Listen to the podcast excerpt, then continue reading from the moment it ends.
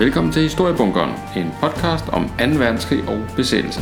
I denne podcast kigger vi nærmere på en konflikt, som vi bliver ved med at vende tilbage til i historieskrivning, filmens verden, kunsten, politik osv. Vi er ikke bange for at være nørdet her i bunkeren, og vi er ikke bange for lidt bred formidling, når det er det, der skal til.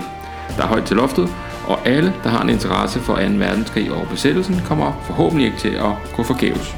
Hvis du har lyst, er du meget velkommen til at give programmet en bedømmelse der, hvor du lytter til din podcast, og du er meget velkommen til at like Historiebunkerens side på Facebook eller melde dig ind i gruppen samme sted. Bare søg på Historiebunkeren, så finder du den. Jeg hedder Jakob Sørensen, og jeg er jeres vært her i Bunkeren, og lad os så komme i gang. I øh, dagens afsnit af Historiebunkeren skal det handle om modstandsbevægelsen, og ikke så meget om modstandsbevægelsens historie. Det er et emne, som jeg lover, øh, vi kommer ind på senere i et eller flere afsnit. Nej, øh, i dag skal det handle om medlemmerne af modstandsbevægelsen, og faktisk måske helt præcist, øh, hvordan man finder ud af noget om medlemmerne af modstandsbevægelsen, eller øh, dem, der på en eller anden måde øh, hjælp modstandskampen under besættelsen. Og øh, det har sit udgangspunkt i øh, den, øh, det projekt, jeg var med til at øh, lave, da jeg arbejdede på Frihedsmuseet for snart mange år siden.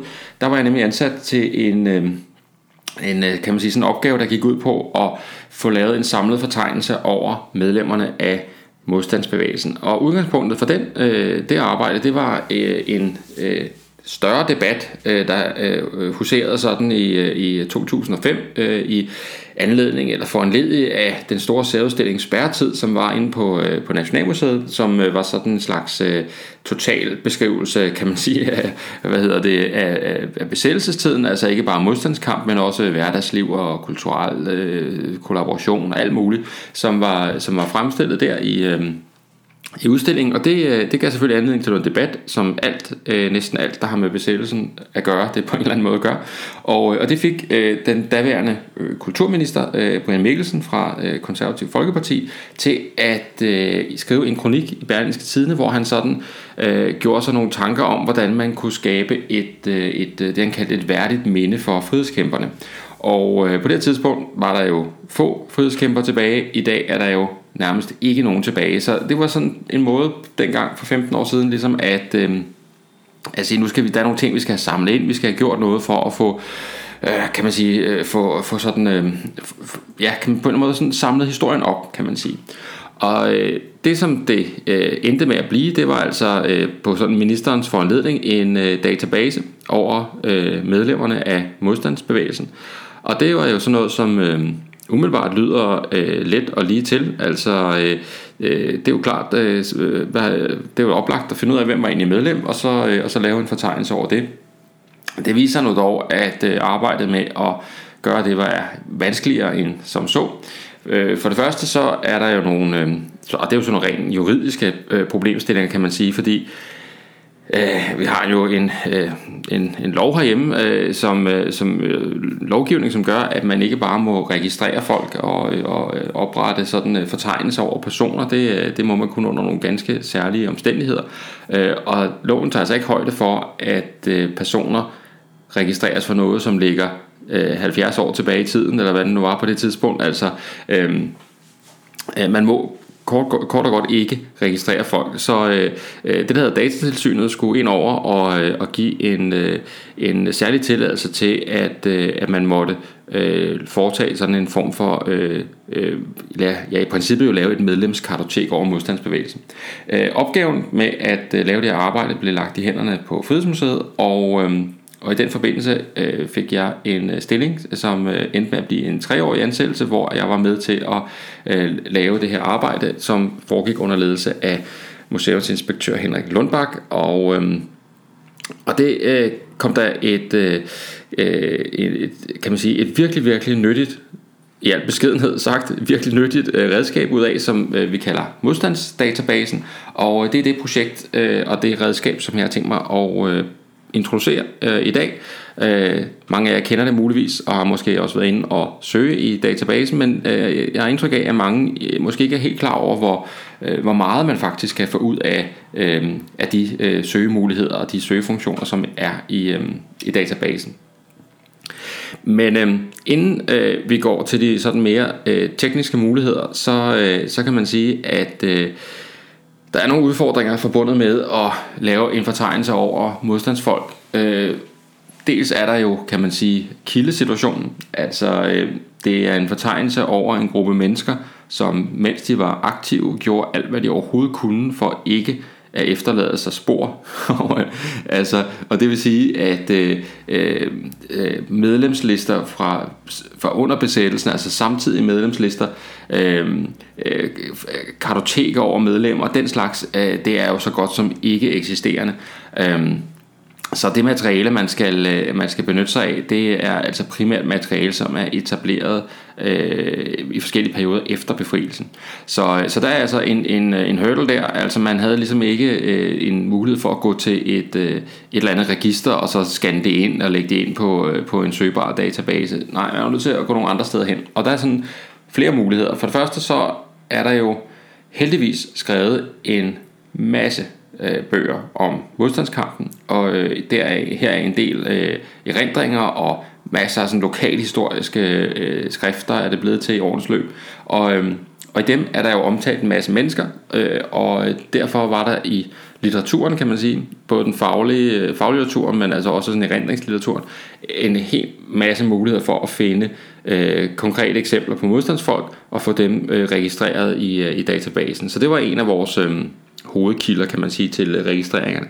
Så er der, øh, var der nogle øhm, øh, sådan øh, i slutningen af besættelsen, øh, kan man sige, der, øh, øh der får man etableret øh, det vi kalder de militære ventegrupper, altså det vil sige sådan et, et netværk, øh, som man forgrenet over hele landet, hvor at øh, man samler øh, folk sammen, som man stoler på i sådan nogle mindre grupper, som øh, får besked på at holde sig klar til en eventuel øh, befrielseskamp. Øh, man forestiller sig jo ikke, at Danmark kunne blive befriet så fredeligt, som Danmark jo faktisk øh, blev befriet med, at tyskerne i princippet bare overgav sig, og, og, og så altså uden at forklejne noget, så var der jo ikke meget kamp i gaderne, altså sammenlignet med de lande, som kan man sige militært skulle befries, altså Frankrig, Holland og så videre, hvor man jo kæmpede ja, altså i princippet fra by til by, og, og med de ødelæggelser, der, der følger i kølvandet på det. Den situation er der jo slet ikke i Danmark, men øh, det vidste man jo ikke noget om i, øh, i øh, månederne op til, øh, til det, der kom til at blive befrielsen. Så øh, man har altså en... Øh, undergrundshær øh, etableret øh, tusindvis af øh, mennesker, først og fremmest mænd, som, øh, som er organiseret i de her øh, grupperinger, og der er det faktisk sådan, at, øh, at umiddelbart efter befrielsen, der øh, overgår øh, hovedparten af de her folk i et eller andet omfang til noget vagttjeneste, Øh, der er forskellige opgaver, der skal løses, der er folk, der skal interneres, der er øh, alt muligt, der skal holde styr på. Og, øh, og der får de faktisk en øh, dagsløn for at være øh, kan man sige, modstandsfolk øh, i dagene efter befrielsen. Og de er selvfølgelig registreret i noget, der hedder styrkelisterne. Og styrkelisterne øh, giver altså en mulighed for at øh, få fat i en meget stor andel af folk, som jo altså var organiseret i modstandskampen, men jo ikke nødvendigvis særlig aktiv under besættelsen, men jo dog, øh, kan man sige, etableret i af illegale sammenhæng osv. Så, så styrkelisterne var en, øh, en kæmpe øh, kilde til, øh, til navne på, øh, på folk, som, øh, som var med i den her øh, bevægelse. Og så er der så øh, en sidste sådan større gruppe, hvor vi kunne øh, få informationer, og det er jo paradoxalt nok, øh, det der er, dem, der er nemmest at finde ud af, af oplysninger om, det er jo dem, der døde under besættelsen. Øh, dem har man jo gjort meget ud af at mindes på forskellige måder. Blandt andet har man jo altså øh, eksempelvis øh, fået øh, udgivet en, øh, en bog på et tidspunkt, der hedder Faldende Danmarks Frihedskamp, hvor der er sådan en øh, minibiografi over øh, de falde, som, øh, som man regner til, til modstandskampens øh, sådan ofre. Så øh, altså kombinationen af øh, denne her oversigt over faldende, styrkelisterne, og så øh, så meget som muligt af den litteratur, vi kunne få fat i, øh, var altså, kan man sige, i første udgangspunkt grundlaget for, øh, for vores registrering i, øh, i øh, modstandsdatabasen. Senere øh, tilføjede vi andre øh, kildegrupper øh, over øh, medlemslisterne fra den danske brigade, altså den her eksil her, kan man sige, som, øh, som vokser så stor og stærk i, øh, i Sverige, og, øh, og, og er i princippet under allieret kommando og klar til at deltage også i en befrielse af Danmark. Listerne over medlemmerne der kunne vi også inddrage. Og så har vi jo så på museet øh, også adgang til en del, kan man sige, øh, beretninger, altså øh, arkiv, øh, altså beretninger, som, som befinder sig i Fødselsmuseets arkiv, eller som bliver afleveret øh, løbende under arbejdet med modstandsdatabasen af folk, der sådan øh, supplerer med oplysning osv. Også der har man en, øh, en kildegruppe. som altså samlet set øh, havde man altså en del at gå i gang med, og øh, en del mulighed for at få, øh, få registreret folk i, øh, i modstandsdatabasen. Så langt, så godt. Altså kildegrundlaget nogenlunde på plads. Det næste store øh, vigtige spørgsmål, det er jo, hvem skal overhovedet med? Fordi når vi taler om modstandsarbejde og modstandskamp og, og så også ligefrem en registrering af øh, deltagerne i, øh, i de her, øh, kan man sige, usædvanlige begivenheder, usædvanlige handlinger, øh, så må man jo overveje, hvornår er man modstandsmand, altså, eller modstandskvinde, hvor meget modstand skal der til? Skal man, øh, skal man være fuldtids øh, illegal? Skal man have deltaget i flere aktioner for at komme i betragtning? Skal man have været under jorden? Skal man have været medlem af nogle bestemte organisationer? Øhm, hvor går grænsen? Hvor meget er, er det nok, at hvis man har øh, fragtet nogle illegale blade gennem byen en enkelt gang øh, og afleveret på en adresse, og det var det, er det nok til at blive registreret som øh, en, en, der har deltaget i modstandskampen? Øh, skal man have gjort det mange gange, 5, 10, 15 gange? Hvornår er, er der nok til, at man er modstandsmand? Og det er et kæmpe spørgsmål. Og, øh, og der kunne vi sådan nok mærke historiens eko inde på øh, Frihedsmuseet, fordi at øh, når man tænker tilbage på perioden lige efter befrielsen, så er der jo nogle forskellige overvejelser over, hvordan man skal hedre øh, øh, hvad skal man sige, medlemmerne af modstandsbevægelsen. Og, og en, af, en af de spørgsmål, der er oppe at vinde, og som jo løbende har været oppe at vinde også i, i vores samtid i dag her, det er jo, og, øh, hvorfor har de her mennesker ikke fået en medalje? Altså, øh, de skal da have en medalje for deres øh, deltagelse i øh, frihedskampen. Det, øh, det manglede der bare. Øh, men det var man faktisk øh, fra modstandsbevægelsens øh, organisationer ikke særlig glad for øh, det spørgsmål, fordi at øh, det aftvang jo netop en diskussion om, hvornår er man modstandsmand. Altså det vil sige, at nogen skal sorteres til, og nogen skal sorteres fra. Og den sortering vil man meget nødig lave på eller lave fra øh, frihedskampens øh, veteraners øh, side. Og, øh, og den sortering vil vi egentlig også meget nødig lave på Frihedsmuseet, fordi at, øh, at øh, så får man pludselig øh, en udfordring med, at vi har trods alt et øh, sparsomt øh, grundlag at registrere folk på baggrund af. Der er mange, mange af de her øh, tusinder af mennesker, som ender i databasen, som vi ved utrolig lidt om.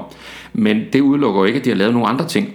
Så, øh, så skal man så øh, øh, hvad skal man sige, sortere nogen fra, fordi at kildegrundlaget måske er lidt spinkelt, eller skal man, øh, eller skal man i stedet sige, at vi har et lidt bredere modstandsbegreb, og så måske øh, øh, lukke nogle folk ind i folden, som, som kun har bidraget meget beskedent. Øh, vi endte øh, med det her lidt, den lidt pragmatiske løsning, at, øh, at hvis man øh, gjorde noget, der var illegalt i samtiden, så øh, kan man komme med i øh, modstandsdatabasen. Og så øh, lader vi det være op til brugerne at, øh, at hvad hedder det, vurdere, om, øh, om de synes, det er nok. Så det betyder, at, øh, at der er mange med, øh, og øh, det betyder, at øh, nogle af dem, der er med, øh, måske nok øh, er med og registreret for noget, som de fleste vil synes er, hvad skal man sige, lige under kanten. Men øh, hellere øh, registrere lidt for mange og have den usikkerhed med, end, øh, end at nøjes med at, øh, at registrere de få, øh, som, øh, som så kommer til at give et skævt billede af, hvordan modstandskampen egentlig var. Fordi modstandskampen var jo ikke kun øh, Flammen og Citronen og Frode Jacobsen og øh, de store øh, kanoner. Øh, modstandsbevægelsen var jo også mange små fisk, som gjorde små handlinger, og som med små øh, øh, en tjeneste her, eller en, en lille øh, en, en hjælp her, var med til at, øh, at få, øh, kan man sige, kampen til at glide. Så øh, Heller for det med, øh, var vurderingen, og derfor har vi altså denne her, øh, kan man sige, det her meget brede modstandsbegreb med i, øh, i modstandsdatabasen.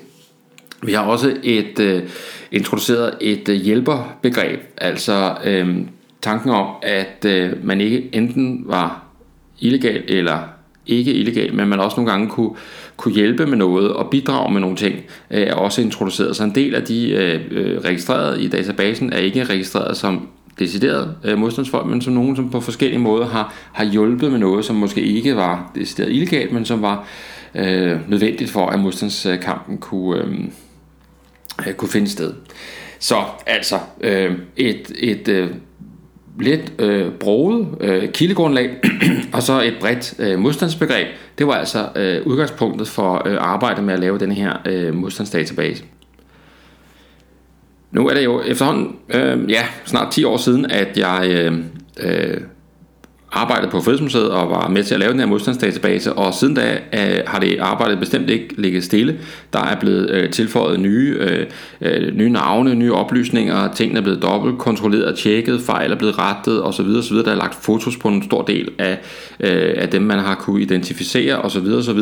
Og det betyder altså, at man i øh, øjeblikket øh, har øh, registreret altså til den offentlige søge, altså til folk, der er øh, offentligt søgbare, øh, over øh, 90.000 personer, øh, så vidt jeg kan øh, tælle det op til øh, 92.759 personer alt i alt.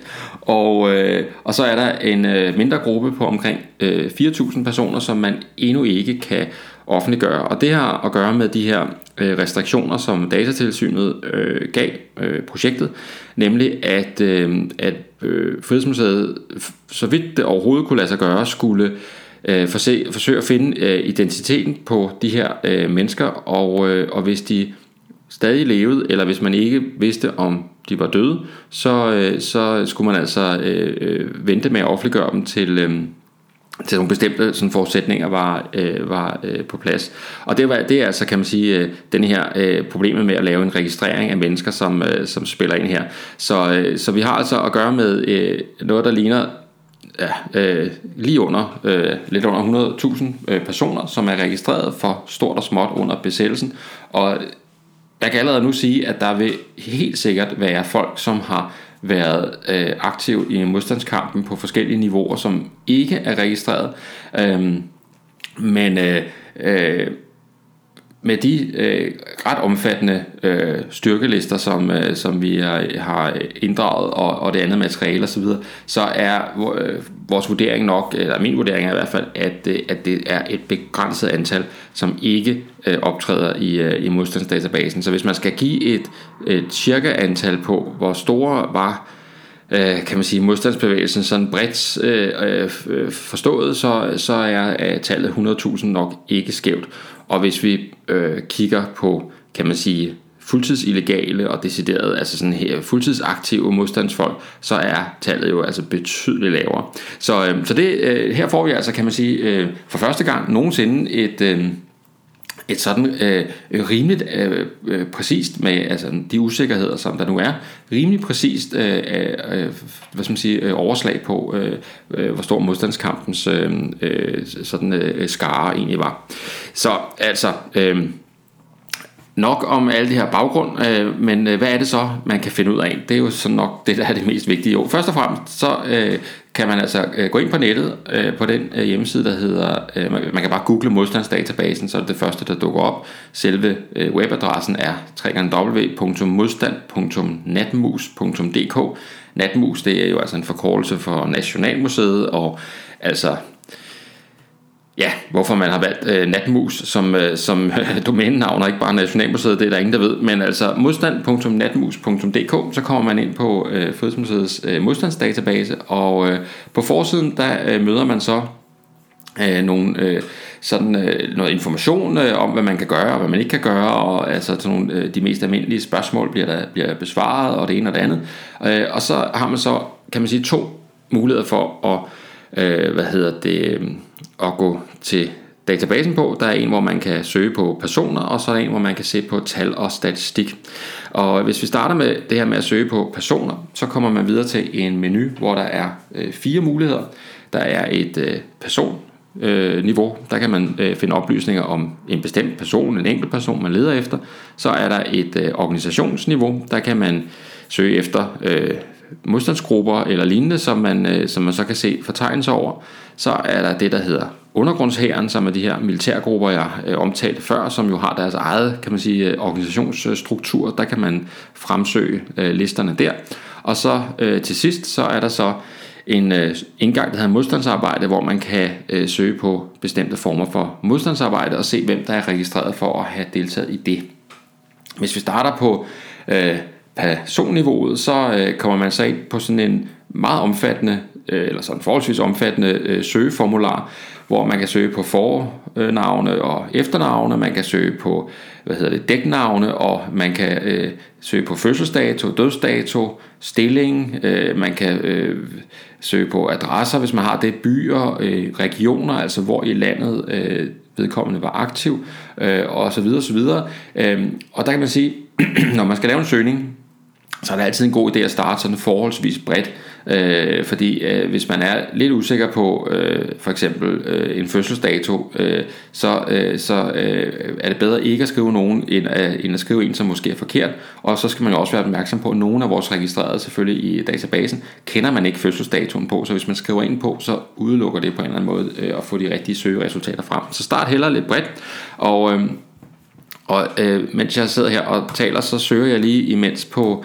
ham, der hedder øh, Børge Ting, som var øh, Bopas, sådan øh, en af lederne i, øh, i Bopa, og fornavn efternavn, det er jo sådan en forholdsvis usædvanligt navn, så der burde jo ikke dukke alt for mange hits op, men øh, når man så trykker på øh, en knap nede i hjørnet, hvor der står øh, søg i databasen, så dukker der så øh, meget heldigt et, øh, en registrering op af Børge Agergaard Ting, som, øh, som man så umiddelbart kan se var øh, aktiv i København og tilknyttet øh, det vi kalder øh, øh, Region 6, altså København og Bopa, og man kan også se hans fødselsdato. Så kan man klikke på navnet, det er sådan et aktivt link, og når man så gør det, så kommer man så ind på, kan man sige, den egentlige personregistrering af, øh, af Børge Ting. Og nu er Børge Ting jo altså en af de helt store øh, øh, kendte centrale modstandsfolk, så der er selvfølgelig masser af oplysninger om ham, øh, og der er også et, et, øh, portræt, øh, og så kan man så læse øh, om hans dæknavn, han havde først og fremmest dæknavnet Brandt, øh, men også andre dæknavne, man kan se hans øh, uddannelse, hvad han har arbejdet som,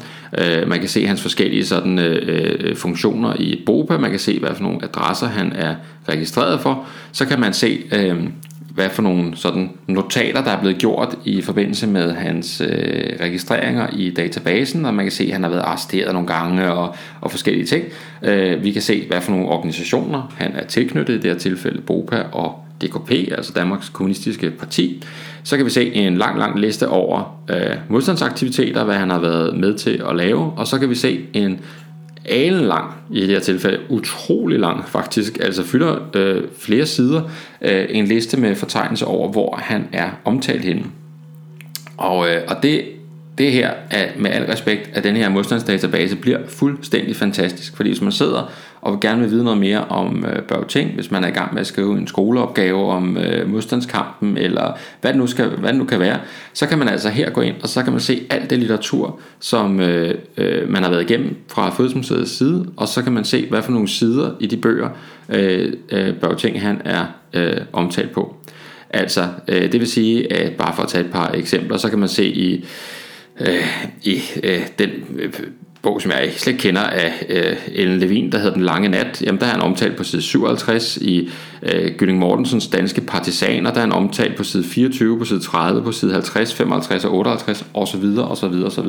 Så her får man altså genereret en fuldstændig samlet ud fra det litteratur, Fødselsmuseet har været igennem, samlet fortegnelse over, hvor øh, Børge Ting han er omtalt. Derudover så er der også et øh, punkt med arkivanvisninger. Der er tre øh, arkivhenvisninger til Frihedsmuseets arkiv, hvor der også øh, står ting om, øh, om Børge Ting. Og så til sidst, så kan vi se, at, øh, at han og han er som sagt en af de aller, aller øh, mest øh, fremtrædende modstandsfolk. Han er altså registreret på 111 forskellige registreringer i, øh, i modstandsdatabasen. Det vil sige, at der er 111 forskellige kilder, der ligger til grund for den registrering, vi har af ham.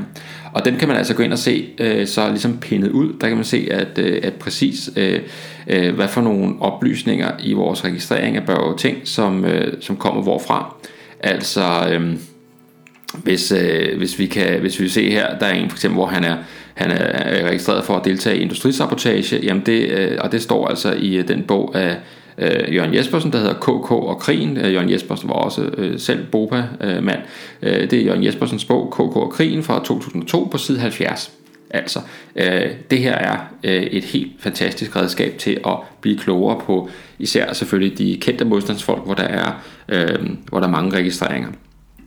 Hvis man øh, kigger på, kan man sige, mere, øh, om man så må sige, almindelige modstandsfolk, som nu laver en ny, øh, ny søgning på et eller andet tilfældigt Hans øh, Jensen, Jensen, så, så dukker der givetvis en masse Hans Jensener frem i, øh, i, hvad hedder det, i databasen, øh, og jeg søger lige her, mens jeg sidder og snakker, ja, øh, der er 223 personer, som øh, hedder en variant af Hans Jensen med forskellige mellemnavne osv., og øh, hvis vi bare tager den allerførste, en der hedder Hans Bæk Jensen, jeg har aldrig hørt om med vedkommende før, han var så, øh, kan vi se, øh, født 1911, landmand, gruppeleder på, øh, på Sjælland i, øh, i Spjellerup, og, øh, og han har deltaget her i, i den sådan lidt brede fortegnelse, der hedder almen illegal aktivitet, men han har også deltaget, kan vi se, i arrestation af landsforrædere, altså det vil sige interneringerne lige efter befrielsen, og så har han også været logivært, det vil sige, at han har stillet sin bolig til rådighed for modstandsfolk i forskellige sammenhænge.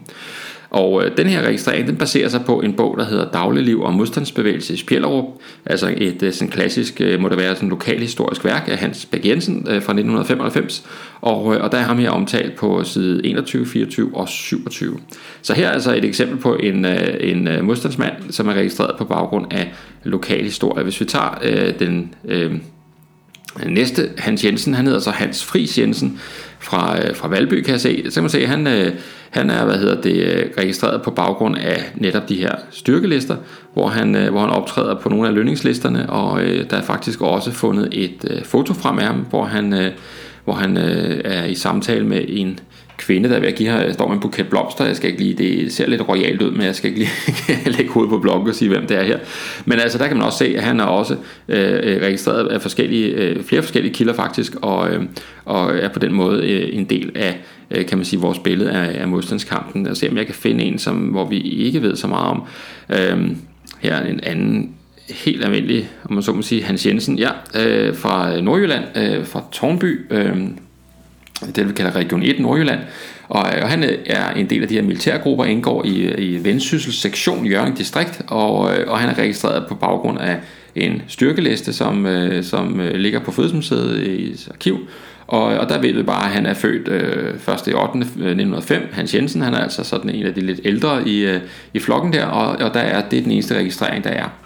Øh, hvis det nu var, at, øh, at der sad en øh, lokal historiker og skrev på en bog om... Øh, om øh, Jørgen under, øh, under hvad hedder det, besættelsen og, øh, og støtte på Hans Jensen, og vi kunne identificere, at det var samme person, jamen så ville man koble de to registreringer sammen, og på den måde have endnu, et endnu mere fyldigt billede af, hvem ham her Hans Jensen er. Så altså på personniveau leder man efter noget familie, øh, hvad lavede bedstefar under krigen, så går man altså ind og, øh, og starter her med at søge, måske så bredt som muligt, og så får man sådan en lang liste over personer, så begynder man at kunne, øh, kunne selektere lidt i, øh, i stoffet. Interesserer man sig for organisationer, så kan man jo vælge øh, at gå ind under den, der hedder søgning på organisation. Og, øh, og det vil sige, at øh, her kan man for eksempel gå ind og, øh, og så se en lang, lang, lang, lang, lang fortegnelse over forskellige former for modstandsgrupper som, øh, og lignende, der eksisterer under besættelsen. Og der er nogle øh, kendte imellem øh, 1944, Bopa, Holger Danske og den slags selvfølgelig. Og så er der altså også, kan man sige, de lidt, øh, de lidt øh, måske mindre øh, kendte øh, Helsingør Cyklub, øh, øh, Johns gruppe, øh, så øh, øh, Nordens Frihed, øh, mindre gruppe også, øh, og øh, Roskilde Kureren, øh, lokalt øh, illegalt blad osv. Øh, og der vælger man altså den gruppe, man gerne vil, øh, vil øh, have øh, styr på og så, øh, og så får man genereret en liste over det. Hvis vi tager for eksempel den, der hedder Væderen, som jo er en af de aller, aller tidligste øh, modstandsgrupper, vi har, som faktisk var øh, aktiv allerede øh, 9. og 10. april 1940 med nogle af deres første møder og så videre, øh, jamen så kan man øh, klikke på den, og så kan man se, at øh, man på Fødselsmuseet har registreret 86 personer som værende medlem af eller have tilknytning på forskellige vis til, øh, til væderen. Og øh, og de er registreret, nogle er registreret med, øh, med dæknavne, kun nogle er registreret øh, med øh, fuld data, øh, og øh, nogle er øh, hvad skal man sige, øh, registreret under forskellige navne, sådan så, øh, som formentlig dækker over den samme, men hvor øh, stavemåden er forskellig øh, i de kilder, man har arbejdet med. Der er for eksempel en, der hedder Arne Bæk, øh, B-E-C-H, som jo øh, nok er identisk med øh, Arne Karl Christian Bæk med K. Så hvis man øh, klikker på en af de to øh, to navne, så kan man så se, at, øh, at, øh, at man jo faktisk fra øh, øh, hvad hedder det, Frihedsmuseets side har øh, været klar over, at der var øh, forskellige stavemåder, så de er øh, delvist øh, sammenlagt i hvert fald. Man kan se ud som om, at de er to forskellige personer, men altså det er jo de her usikkerheder, der kan ligge i, øh, i hvad hedder det, i arbejdet med sådan et, øh, kan man sige, noget flyvsk øh, kildemateriale, hvor jo ikke altid de helt korrekte, øh, eksempelvis stavemåder er, øh, er med. Øh, Kigger man her på vædderen, så kan man se, at der er en masse forskellige øh, medlemmer af, af vædderen, som har, som har været aktive. Det vil sige, at man kan, hvis man skal, øh, skal øh, kloge sig på vædderen, så kan man, kan man gå ind og se en fortegnelse over personerne her, og altså på samme måde som øh, eksemplet med, med hvad hedder det, Morten Ting, der kan man, eller Børge Ting, undskyld, der kan man få, øh, få hvad hedder det, øh, adgang til, øh, til kildehenvisningerne, når man klikker ind på de enkelte. Ikke? Øh, kendt og fremtrædende i vederne er øh, selvfølgelig øh, Robert Jacobsens øh, kendt billedhugger, som jo altså i sine, i sine unge dage slog sine folder der i, øh, i, øh, i modstandskampen, så ham kan man også gå ind og læse lidt mere om, hvis man er interesseret i det. Øh, så øh, her er det også muligt at koble en organisation med en anden. Altså hvis, hvis man gerne vil finde ud af, hvem i vædderne har egentlig også været aktiv i øh, for eksempel, øh, ja, hvad skal vi sige, øh, de frie danske, øh, som jeg lige skal finde frem her, jamen så, øh, så øh, kan man altså gå ind og, og øh, hvad hedder det, koble de to, øh, de to organisationer sammen, og så øh, se, at, øh, at det var der faktisk øh, 66 personer, som havde et øh, organisationssammenfald her. Så øh, der er alle muligheder for faktisk at lave i princippet grundforskning på stedet med den her modstandsdatabase, fordi jeg, jeg tør ikke sige, om der nogensinde er nogen, der er interesseret sig for personsammenfald mellem vederen og de frie danske før lige præcis nu, men nu har man pludselig øh, en, en god, et godt sted at starte, hvis man skal vide noget mere om de her to gruppers øh, overlap. Interesserer man sig for øh, denne her øh, undergrundshær, øh, de militære ventegrupper, som bliver etableret der i, øh, i månederne op mod, øh, mod befrielsen, så øh, er der også bestemt mulighed for at, at blive klogere på det. Her har man jo indrettet Danmark i sådan nogle regioner. Øh, øh, Jylland er hvad hedder det, opdelt i tre regioner. 1, 2 og 3, Nordjylland er 1, og så videre derned af. Så Fyn en region, Sjælland en region, København og, og, øh, og hvad hedder det, Bornholm en region. Så øh, her kan man altså bare øh, vælge, hvilken region man gerne vil kigge nærmere på. Hvis vi gerne kigge på øh, Sydjylland, region 3, så øh, vælger vi den. Og, øh, og hvis vi i Region 3 måske er særlig interesseret i at finde ud af, hvordan øh, tingene egentlig gjorde sig, øh, eller hvem der egentlig var med i Sønderborg distrikt, altså hver region har ligesom sin underafdeling, så vælger vi Sønderborg distrikt, og så øh, kan vi se, at øh, her er 398 øh, personer øh, registreret, og, øh, og så er der yderligere 100 personer, som af forskellige årsager altså ikke er offentligt søgbare. Øh, og, øh, og så kan man gå ind og kigge på... Øh, øh, hvem der var øh, med her, hvor de kom fra osv. osv. og se hvordan de er registreret i, øh, i databasen. Så det er altså en mulighed for at få øh, få alle de her sådan øh, øh det her virvare personer struktureret i den kan man sige den, den organisationsstruktur som de havde dengang og, øh, og det var et kæmpe arbejde for, øh, for især øh, Henrik Lundbak, der ligesom stod for, for den sådan del af, af, af registreringen, altså at få styr på, hvordan alle de her øh, regioner faktisk var indrettet, fordi der var ikke et fuldstændigt øh, ensartet øh, organisationssystem, så det var øh, noget af et puslespil at få lavet det her. Men øh, her kan man øh, bruge en funktion, som man også øh, faktisk kan bruge øh, de andre steder. Man kan nemlig øh, med den navneliste, man nu har lavet, altså eksempelvis de her 398 personer, så kan man altså øh, lave et udtræk til Excel, altså det vil sige, at man kan trække alle registreringerne over i et øh, Excel-ark, og, øh, og så kan man sidde og justere rundt øh, på det, og sætte det i alfabetisk orden, eller efter fødselsdato, eller hvad man nu øh, har lyst til, øh, og som en måde ligesom at bearbejde materialet på. Så der er masser at, øh, at gå i gang med. Og det er der også for den sidste af de her fire indgange til personsøgning, altså øh, modstandstypen. Interesserer man sig meget for øh, Øh, likvideringer, som jo er altså en af de for eksempel mest omdiskuterede sådan, øh, øh, modstandsformer, vi kender, så kan vi se, at øh, så vælger man det som modstandstype, og så kan vi se, at øh, der er 404 personer registreret for at øh, have været øh, med til eller øh, hjulpet til øh, likvideringer under besættelsen, i hvert fald ifølge vores øh, oplysninger på Frihedsmuseet, og øh, derudover er der så 10 personer, som endnu ikke er offentligt søgbare. Så kan man se, at øh, her kan man også vælge køn, hvis vi kigger på, øh, på mænd, så kan vi se, at øh, tallet er øh, falder til 408. Hvis vi kigger på kvinder, så kan vi se, at øh, der er faktisk kun, kun og kun er seks kvinder, som har været øh, direkte eller indirekte aktive i øh, likvidering under besættelsen. Så øh, det er et, øh, en søgning, som umiddelbart øh, hvad skal man sige, bekræfter den kønsfordeling, som der i øvrigt er i, øh, i databasen. Her har man altså mulighed for øh, igen øh, hvis man vil interessere sig for en bestemt gren af modstandskampen, og hvis man interesserer sig for øh, og, og øh, hvad skal man sige, blive, blive øh, klogere på det, øh, så, kan man, øh, så kan man bruge den her sorteringsliste her.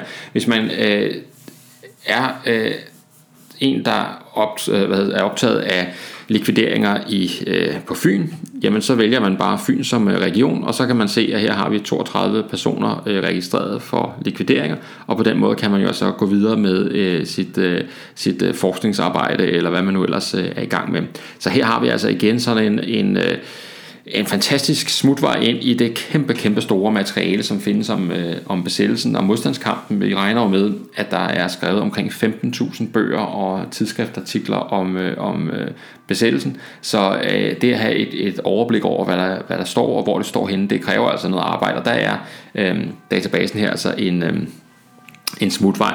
Så de her fire øh, indgang, det er altså, når man skal have noget at gøre, øh, noget at vide om personer og sådan. Så er der også en anden indgang, der hedder tal og statistik, som er sådan øh, øh en mulighed for at kigge på øh, fire sådan øh, hovedoverskrifter. Der er modstandstyper, antal modstandsfolk, noget om aldersspredningen, og så er der til sidst en litteratursøgning.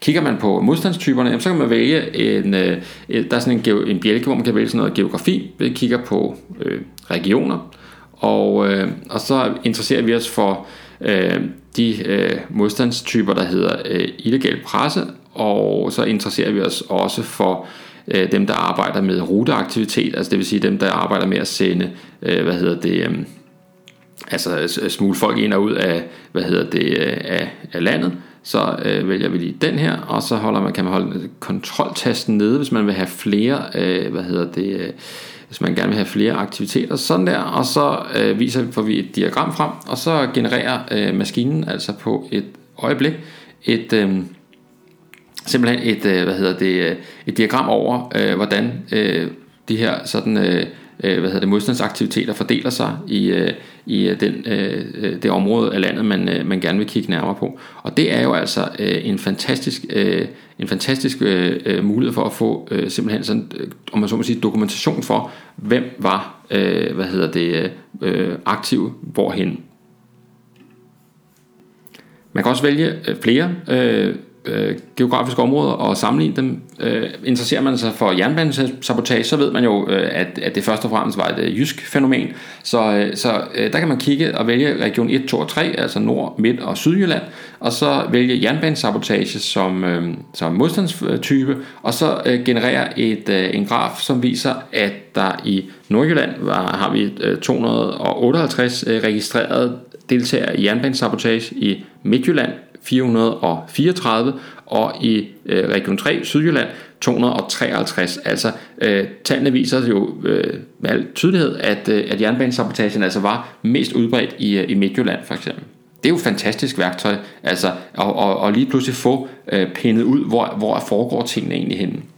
Man kan selvfølgelig også tage øh, samtlige øh, områder af landet og øh, få dem genereret i et øh, diagram, øh, og der kan man jo altså se, at, øh, at hvad hedder det, øh, at jernbanesabotagen altså klart er størst i Jylland.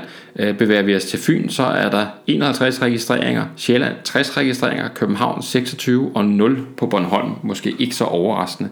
Men altså, øh, tallene viser med altså, al tydelighed, øh, baseret på øh, over 100, eller næsten 100.000 personers øh, illegale aktiviteter, at øh, jernbanesabotagen var mest øh, fremtrædende i Midtjylland. Så øh, det er altså øh, en af de kan man sige, ting, som man kan her i, øh, i databasen. Man kan også kigge på antal øh, modstandsfolk. Igen her, der tager man og øh, vælger øh, noget geografi, øh, og øh, vi kan også bare tage øh, de tre jyske regioner, og så øh, kigge på, øh, hvor mange øh, modstandsfolk, der er registreret de forskellige steder. Der kan vi se, at øh, der er ca. 6.500 modstandsfolk i Region 3 Sydjylland. Så er der øh, i Region 2 13.460 modstandsfolk registreret, og i Region 1 Nordjylland 12.000 85. Det er altså begge køn, hvis vi tager og øh, eksempelvis kigger på kvinderne igen her så, og laver et nyt diagram, så kan vi se, at der er lige under 300 øh, registreringer i region 1 og 2, og 131 registreringer i region 3 øh, Sydjylland.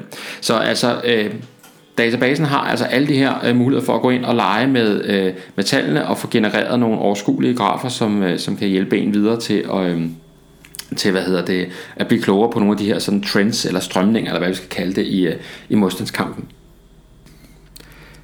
Den næste mulighed, som, øh, som man kan her under øh, tal og statistik, det er jo altså at kigge nærmere på aldersspredningen.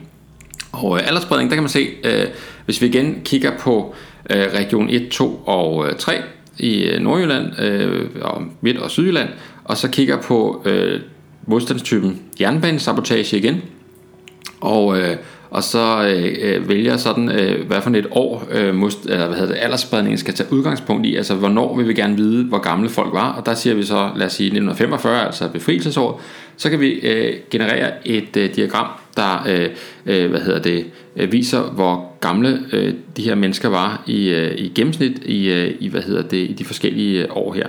Og øh, og det er altså en, øh, en hvad hedder det, øh, en, en fantastisk øh, øh, mulighed for at, øh, at dokumentere nogle af de ting, som vi jo øh, mener er vide, men, øh, men som nogle gange kan være svære at, at egentlig underbygge sådan øh, 100%.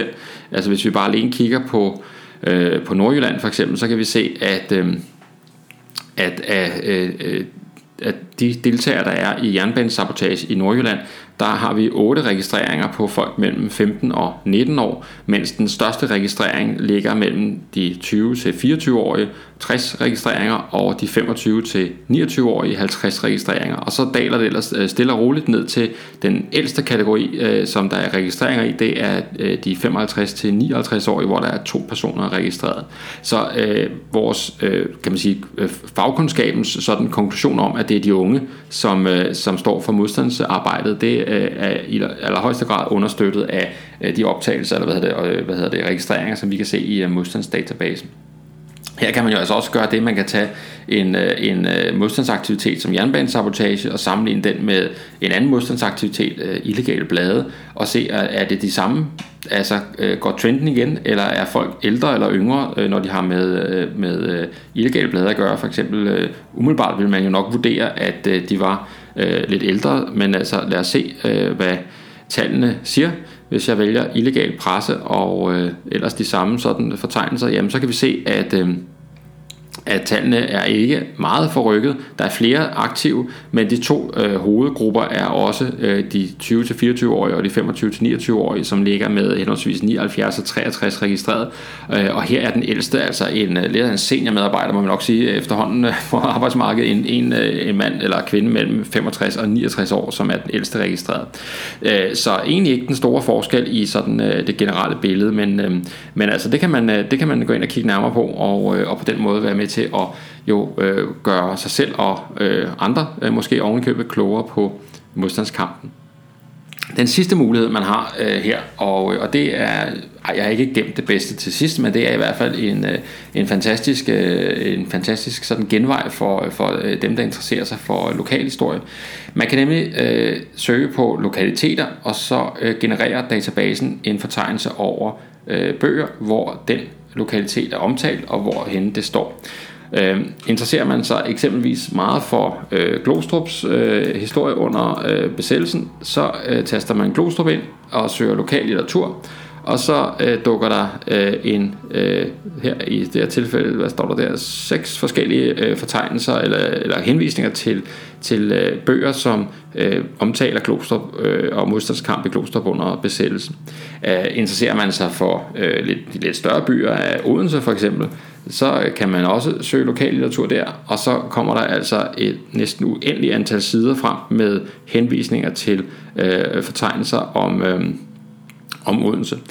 Og det gælder altså i princippet alle øh, lokaliteter i Danmark, hvis de er omtalt i øh, litteraturen omkring øh, modstandsbevægelsen og registreret i modstandsdatabasen, så kan man søge dem frem her. Og det vil sige, sidder man og øh, interesserer sig for noget lokalt, skal man skrive en opgave om øh, et eller andet lokalhistorie, eller øh, er man bare interesseret i sin øh, hjemstavn, eller hvad det nu kan være, så kan man altså her få en, øh, en genvej til, øh, til materialet, og så er det bare at smutte ned på biblioteket og øh, få øh, lånt bøgerne, eller bestille dem hjem, eller hvad man nu ellers forestiller sig.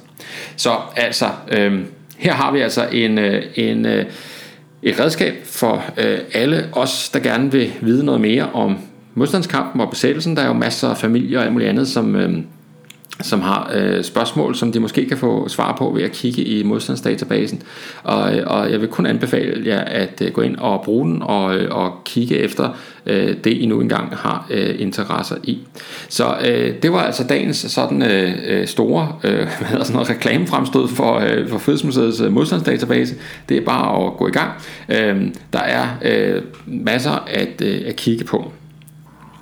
Men altså, for at det ikke skal være løgn, så er det jo langt fra faktisk det eneste, man kan gøre. Der er, øh, Frihedsmuseet har også en anden database, og øh, den hedder allieret.natmus.dk, og, øh, og måske ikke så overraskende, så er det en øh, fortegnelse over øh, søfolk og soldater i allieret tjeneste under 2. verdenskrig. Og øh, her kan man øh, næsten lige så meget, som man kan i den anden database. Altså man kan se nogle fortegnelser over krigssejlerne, som vi kalder dem, og man kan se nogle fortegnelser over dem, som øh, var i allieret krigstjeneste, og som på forskellige vis øh, øh bidrog til, øh, til kampen øh, om det.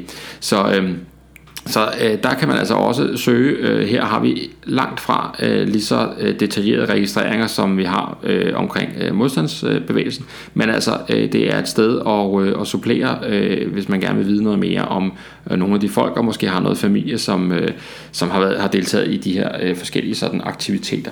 Så øh, det var altså øh, en rundtur på nettet og en rundtur i øh, Frihedsmuseets øh, modstandsdatabase og øh, ganske kort henvisning til, hvad der ellers findes af ressourcer derude. Da jeg var på Frihedsmuseet, så øh, var et af de spørgsmål, man jo oftest fik fra besøgende, det var jo, om, øh, om man kunne finde ud af noget mere om bedstefar eller bedstemor og deres øh, gørne og laden under besættelsen, fordi de aldrig rigtig talte så meget om det måske, eller der var noget, der var usagt i familien og sådan. Forhåbentlig kan det her øh, redskab løfte sløret for nogle af de ting, men man skal huske, at modstandskampen var jo altså i sit udgangspunkt hemmelig, øh, og, øh, og derfor er kildemateriale altså ofte meget, meget sparsomt. Vi sagde nogle gange sådan lidt øh, til os selv i hvert fald, at øh, en af grundene til måske, at bedstefar ikke fortalte så meget om modstandskampen, var måske, at han ikke var så aktiv i den. Øh, den mulighed findes jo altså også, og vi har måske nok nogle gange lidt en tendens til at, øh, at, at tolke tavshed i retning af, at så er der meget at, være, at dække over. Men nogle gange kan tavsheden jo altså også dække over en måske en mindre indsats. Det er i hvert fald en mulighed, man, øh, man kan overveje. Uanset hvad, så øh, er øh, historien åben for alle, og øh, modstandsdatabasen er en genvej til masser af information, uanset hvad man interesserer sig for, hvad angår modstandskamp.